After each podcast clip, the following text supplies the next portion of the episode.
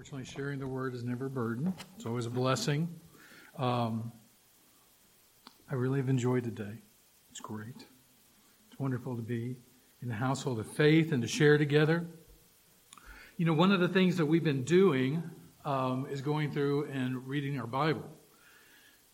And I just wanted to say how encouraged I have been, and I've talked to so many other people who say, I am so encouraged we talk about reading the Word.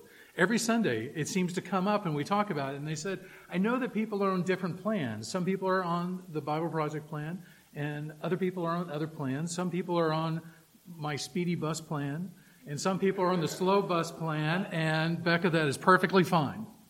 Um, you know, but we have about two dozen people with us, and I did want to say that whether you're on our Bible Project plan, the speedy or the slow, or whether you are reading something else, if you want to be added to our email group, tell me or tell Terry, and we'll be happy to add you to the group. It's sort of somewhat sporadic, but um, I, I, I, try to think every couple of days I need to send something out just as a marker so people can go, oh, yeah, I need to be doing that because we're humans. And one of the problems that we have is we get really busy with life. And the, the one of the things that has been helpful about the, the men's uh, Sunday school class is the honesty about how easily we get sort of sidetracked because we have all these other concerns and we got two eyes and, and we're seeing all this stuff and we begin to think that that's really important. And that's where our, our focus, that's where our basis becomes.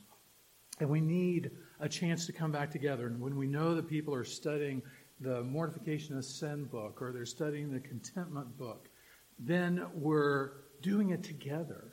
You know, even if we only talk about it on Sunday, but hopefully, you know, we can uh, share that a little bit more together. I also find it amazing that even though we're all going through and reading the Word, different people see different things in it. God, the Holy Spirit, impacts people in different ways. And they'll make a comment about something. It's like, I didn't think about that. And Stephanie and I are reading it on the same plan, but separately. And um, but in the evening we talk about it, and she sees something, I see something, we share together. We've never really had that, so um, we we sort of do our thing, right? And um, this has been really exciting. So it's been encouraging, encouraging to know that we love the Word, that there are more people that are going through and reading the Bible than just us. The fact that we are sharing it together, the fact that we see awesome sights. So I sort of have adopted this, this idea of on a tour because it really is like you're going through and you're, you're seeing these activities that are occurring, and they're not just external activities, but they have something to do with you and with your belief.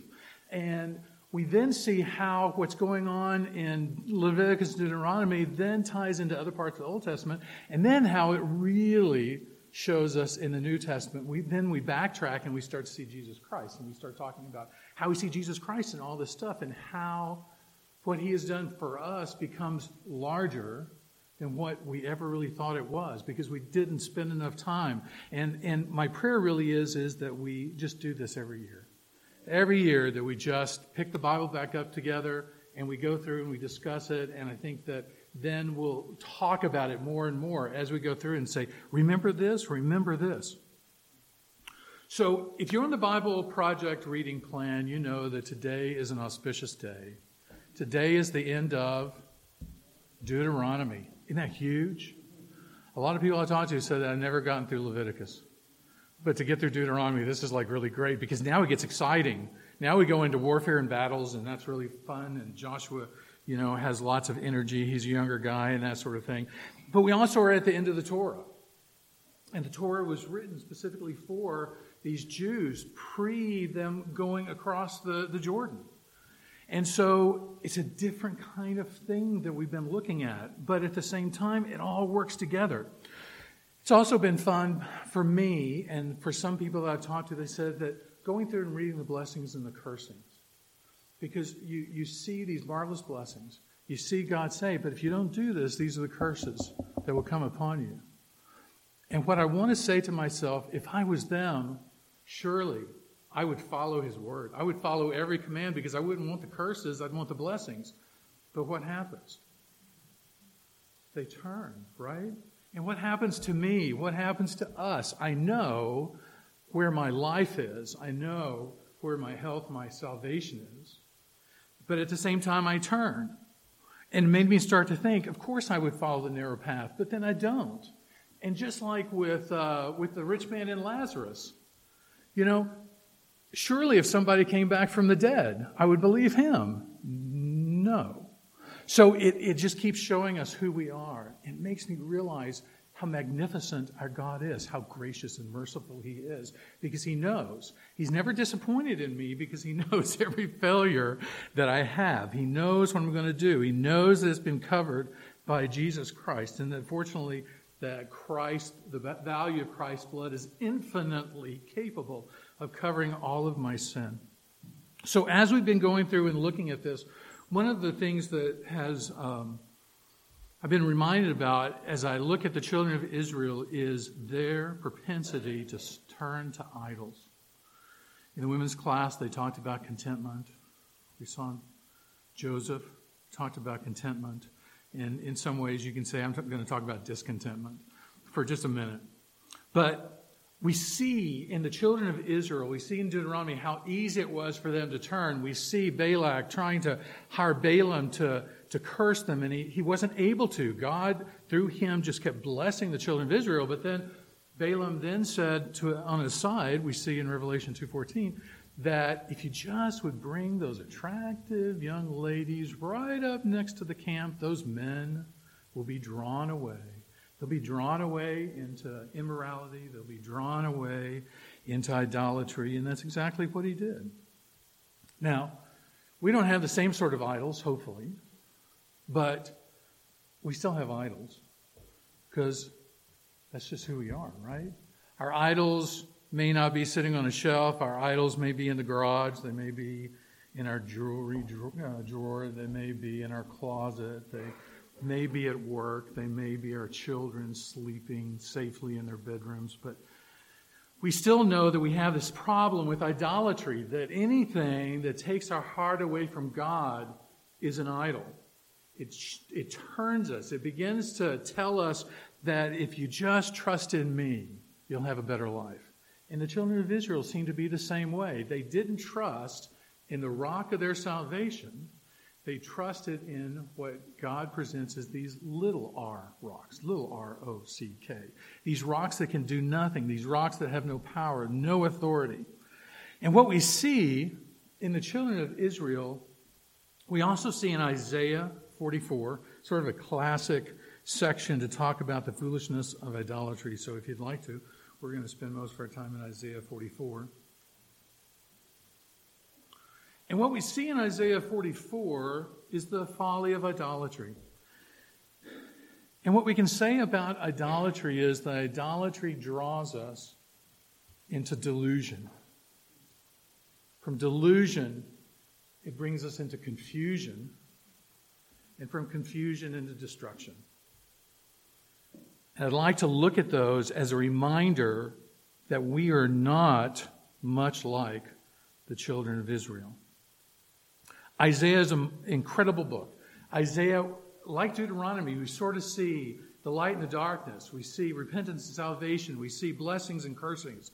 And we go back and forth. And one of the things that God is always faithful about is saying, this is the curse that's going to come upon you, but I will restore you. I will save you.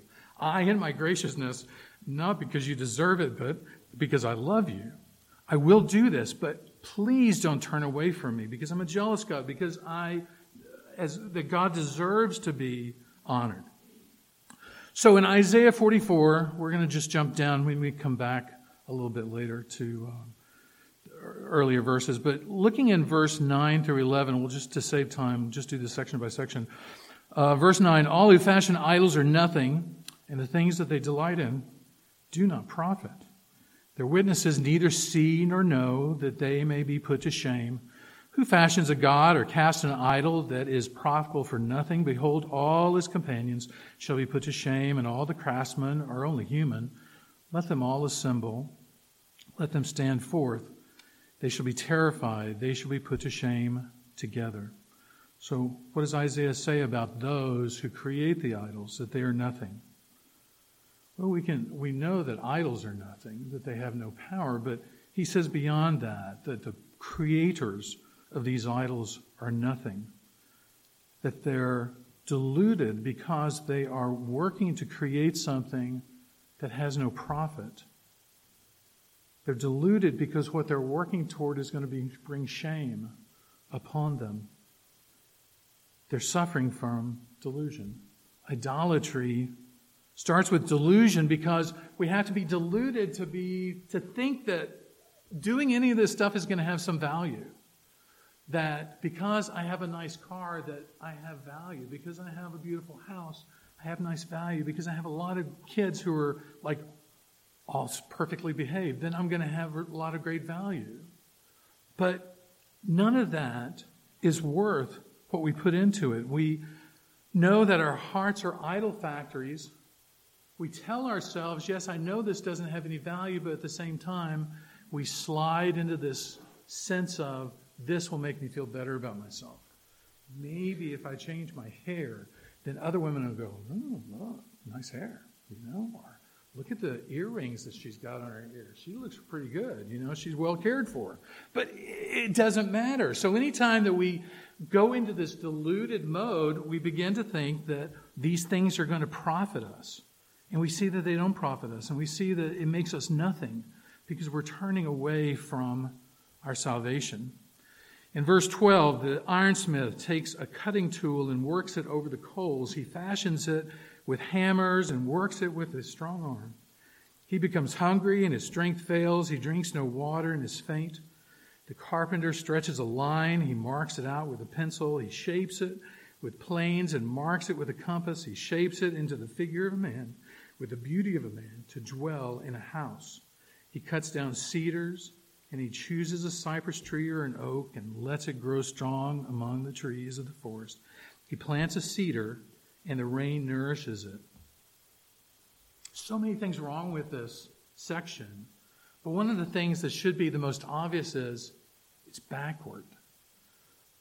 If you look at it, it ends with this tree needing to be planted. And then when you back up, then that tree needs to be nourished. And then when you back up, then somebody is going to eventually cut it down and shape it. It's all wrong. And so I've called this section the section of confusion. We start delusions. We, we start to think this is going to profit me, but now what I do is I turn and I start to get confused. And I live in this world of confusion where everything is backwards, where everything that I'm doing is unprofitable, that it's taking away value from me, it's taking away my worth and my worship of my Heavenly Father, and I do everything backwards. So the first thing is just the reverse order of the whole thing, you know, and it's beautiful how Isaiah uses this literary structure to just give us a hint of the confusion of idolatry. The carpenter has to plant the tree, he has to wait for it to grow first, not last. But he presents it in this confusion mode because that's the way they are. We see the foolishness in verse 14, the idol maker needs rain and sunshine to nourish the tree. As believers, we know that it's God who brings the rain, it's God who brings the sunshine, it's God who nourishes the tree. Why would you take something that was nourished by God and grown by God and turn it into an idol that you worship instead of worshiping the Creator? You bypassed the whole issue. You're, you're, you know, it, it becomes wrong. And I have to remind myself you know, whether it's my house or my truck or whatever the case may be, you know, they're all made by man. You know, they're just a little bit more sophisticated than this idol that he's talking about. So once the tree has grown to sufficient size, he can now cut down the tree. So we sort of move back up. And then it says that the carpenter is going to take his tools to cut and shape the image. Notice that he has to do everything. So the idol hasn't done anything. The idol is the recipient of all the work. The idol is the recipient of the, the strength, the skill that God has given us to apply to it. It can do nothing, it's just man's creation. So man takes all of his skills and applies it. So we see how confusion reigns. He takes something given by God to apply it to something lesser, and that's who he's going to worship. As we move back up, we see this ironsmith, this talented ironsmith. He uses his own tools and the heat and the hammer and the strength that he has to create this idol, to fashion it in the way that he, he needs. We also see, though, just like the tree, he needs water, he needs nourishment, or he grows faint. All of that doesn't come from the idol. All that comes from God, who is supplying and giving him that common grace to allow him to keep going, and unfortunately, in this state of confusion. So we start with delusion, and we, end, we then move into this confusion where we don't understand what's going on, where we're doing things backward, we're creating things that are not going to profit us. We forget that whatever we make must be less than us. Right? I'm less than God. God created me. So why would I worship something that I made? Why would I worship, you know, my truck or my car or my house or my clothes or whatever the case may be? Why would I do that and not go to the source? The only rock who can save me, the only person who can provide for me.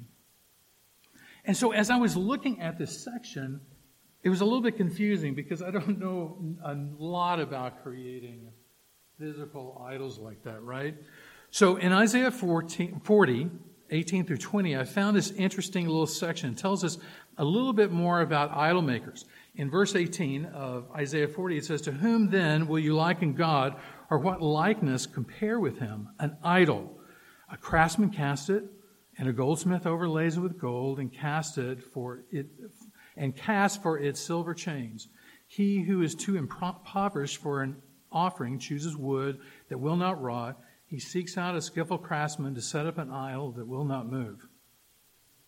I've learned something.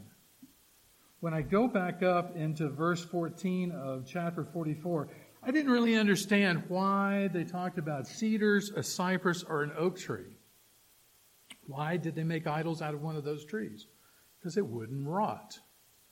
The idol can't even keep itself from rotting because it's just dead wood. So, so one, they had to choose the right wood, otherwise they began to see their idols rot, which has to be somewhat discouraging when you're bowing and praying to something that's slowly falling apart and can't even keep itself together. How is it going to keep you together?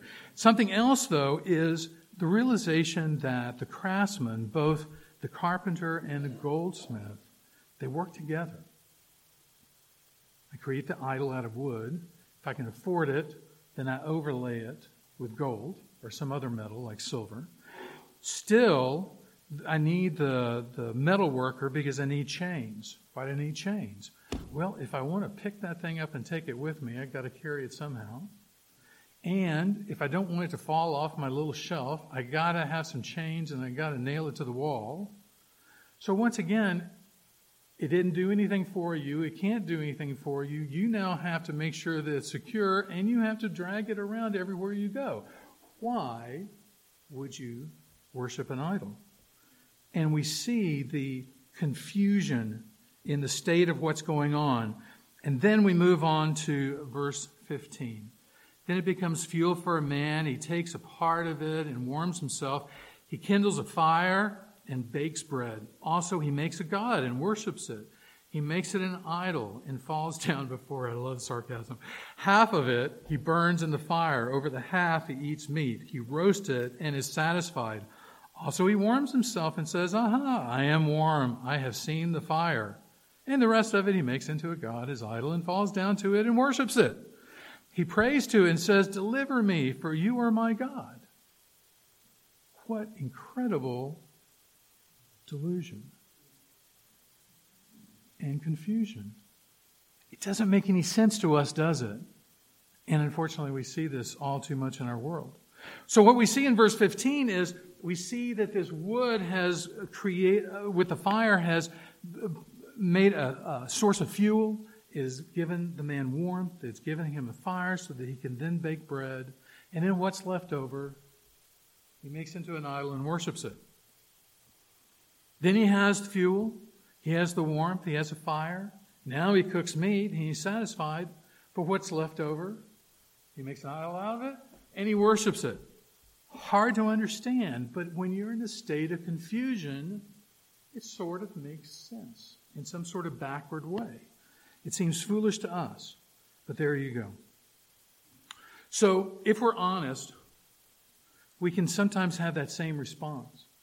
You know, if I were to fashion an idol, I would trust that it could provide some level of security. It could help me feel better about myself.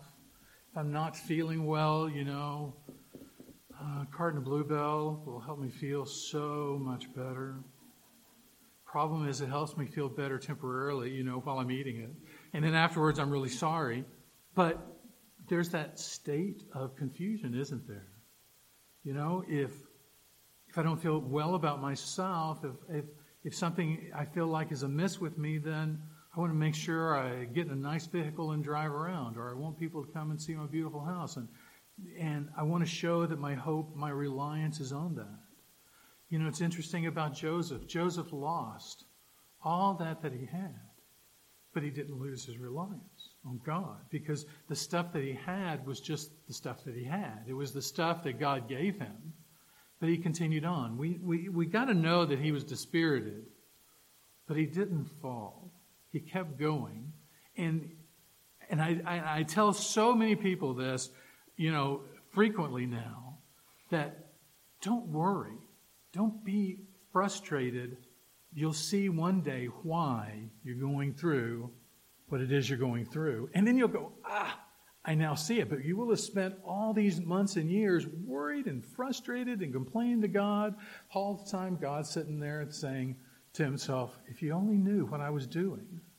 You know, we see that in Ruth. We see that just throughout the Word of God. It's like trust. Continue on. Avoid the delusion.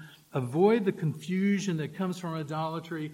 The only way that you can live in the truth is by worshiping the God of truth. Otherwise, you go into delusion and confusion. And I said that there's this problem from the delusion, the confusion, that you end up in destruction. So if we look in verses 18 through 20, they know not, nor do they discern, for he has shut their eyes so that they cannot see, in their hearts so that they cannot understand. No one considers nor is there knowledge or discernment to say, Half of it I burned in the fire, I also baked bread on its coals, I roasted meat and have eaten, and shall I make the rest of it an abomination?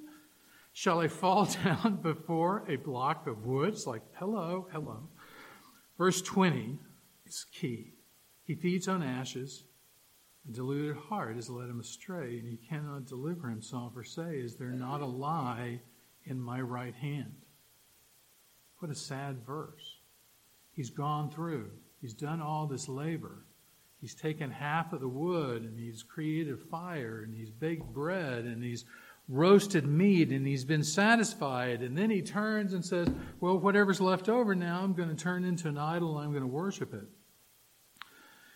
You know, it said earlier that he was satisfied. But the problem is, is that because of his delusion that led to this confusion, he now is eating ashes. He thinks he's eating bread, he thinks he's eating roast meat, but all he has is ashes. His worship of a false God leads him into destruction. All he has is this block of wood. And one of the things that I think that we have to be honest about is that if we worship idols, we become more and more like those idols. But if you worship Jesus Christ, you become more like Jesus Christ. So why? Why would we do that? Why would we eat ashes? Because we're deluded. We're deluded into thinking that we're eating our roast meat and our bread, and all along it's an abomination. But we can't see that. He falls down to idol, praying that will deliver him but he cannot see the lie of that he swallowed. He swallowed the lie, and that lie is beginning to destroy him. But God, just, just in our reading recently in Deuteronomy, we see that he is our creator. We see that he is our rock, our redeemer. We see a coming king. We see that he's jealous over us. We see that he demands worship because he's worthy of it it's not just that he's worthy of it, but from a selfish standpoint, we need to know that we, it's good for us because it sets us on the path of truthfulness instead of being deluded. If we look back up just above this in verse 6 through 8, I love these three verses. Thus says the Lord, the King of Israel and his Redeemer, the Lord of hosts I am the first and I am the last. Besides me, there is no God. All the idols, they are but nothing. They make us nothing. They begin to destroy us. Who is like me? Let him proclaim it. Let him declare and see it before me. Since I appointed an ancient people, let them declare what is to come and what will happen. Fear not, nor be afraid. Have I not told you from old and declared it? And you are my witnesses. Is there a God besides me? There is no rock. I know not any. So idolatry draws us into delusion, delusion where we spend all of our effort on something that won't profit us, something that will actually bring us to shame and turn us into nothing. Idolatry, we saw, draws us into confusion. Confusion where we forget who made us, we forget the order of things, we forget who keeps us. And we grow to believe that we as creators can make these gods when they're no God at all.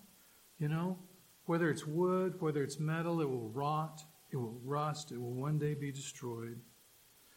Idolatry then draws the discontent into destruction. For they think that they've gotten something that they wanted, but all they've gotten is ashes. They've begun to swallow a lie you know, and as I was preparing this, I was thinking about the world, and aren't we oftentimes rather confused how the world sees things? I see people who are fighting for abortion rights. They say, they seem to think that what they're doing is they're, they're trying to help the woman, but they're destroying the woman and they're murdering her unborn child. You see people in power in Washington and Austin and even Houston downtown, and you see how they fight to hold on to their control because control is power over people, it's money, it's prestige. They will do anything for that, but we know as we stay in the Word, as we keep looking to God, we know that it's a lie, that that's a falsehood we know that ultimately they're eating ashes because everything that they put their heart and soul into is going to be burned up one day. It's going to no longer exist. We see over and over again within the world, and I think that Isaiah 44 helps us understand why are people confused? Why are people deluded?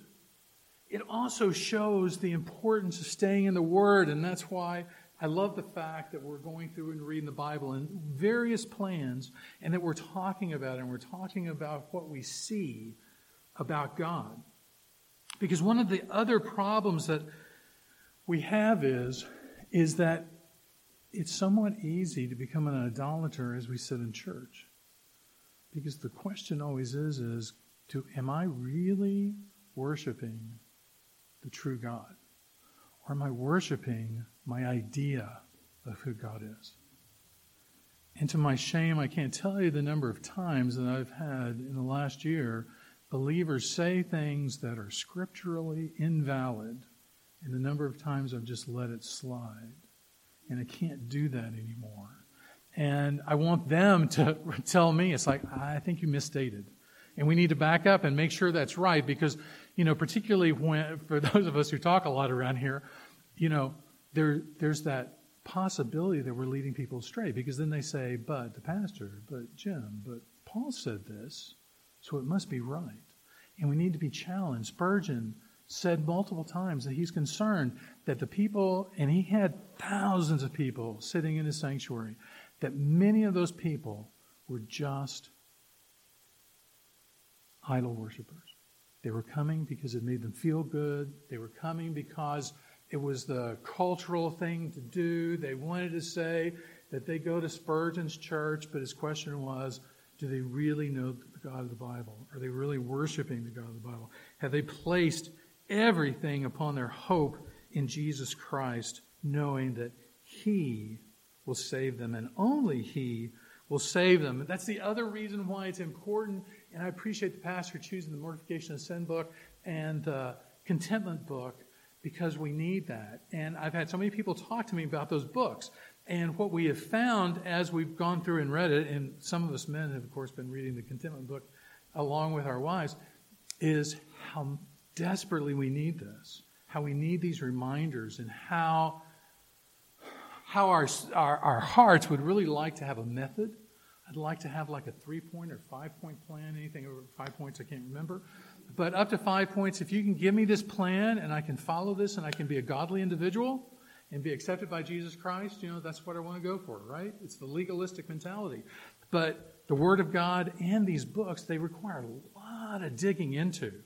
And what we have found is as we move through these chapters, and now in the Mortification of Sin book, we're now in chapter 10, things are coming up from chapters 1, 2, and 3 that we really hadn't considered. And men are saying things that I would have never thought were sin, I see in my life. I see bitterness, unforgiveness. I've been thinking I'm fine, but I'm just holding it in. And going through the, the Word of God, going through these classes, I think is critical for us. But most of all, reading the Word of God. So whether you want to join our tour or whether you want to join somebody else's tour or go on your own, um, I just invite you to be consistently in the Word of God and to challenge yourself and to say, Am I living a life of delusion? Have I become confused because I'm not looking at the true and righteous God? You know, am I moving toward life in Jesus Christ or am I moving toward destruction? Because that is the most important question we can ask ourselves. Thank you.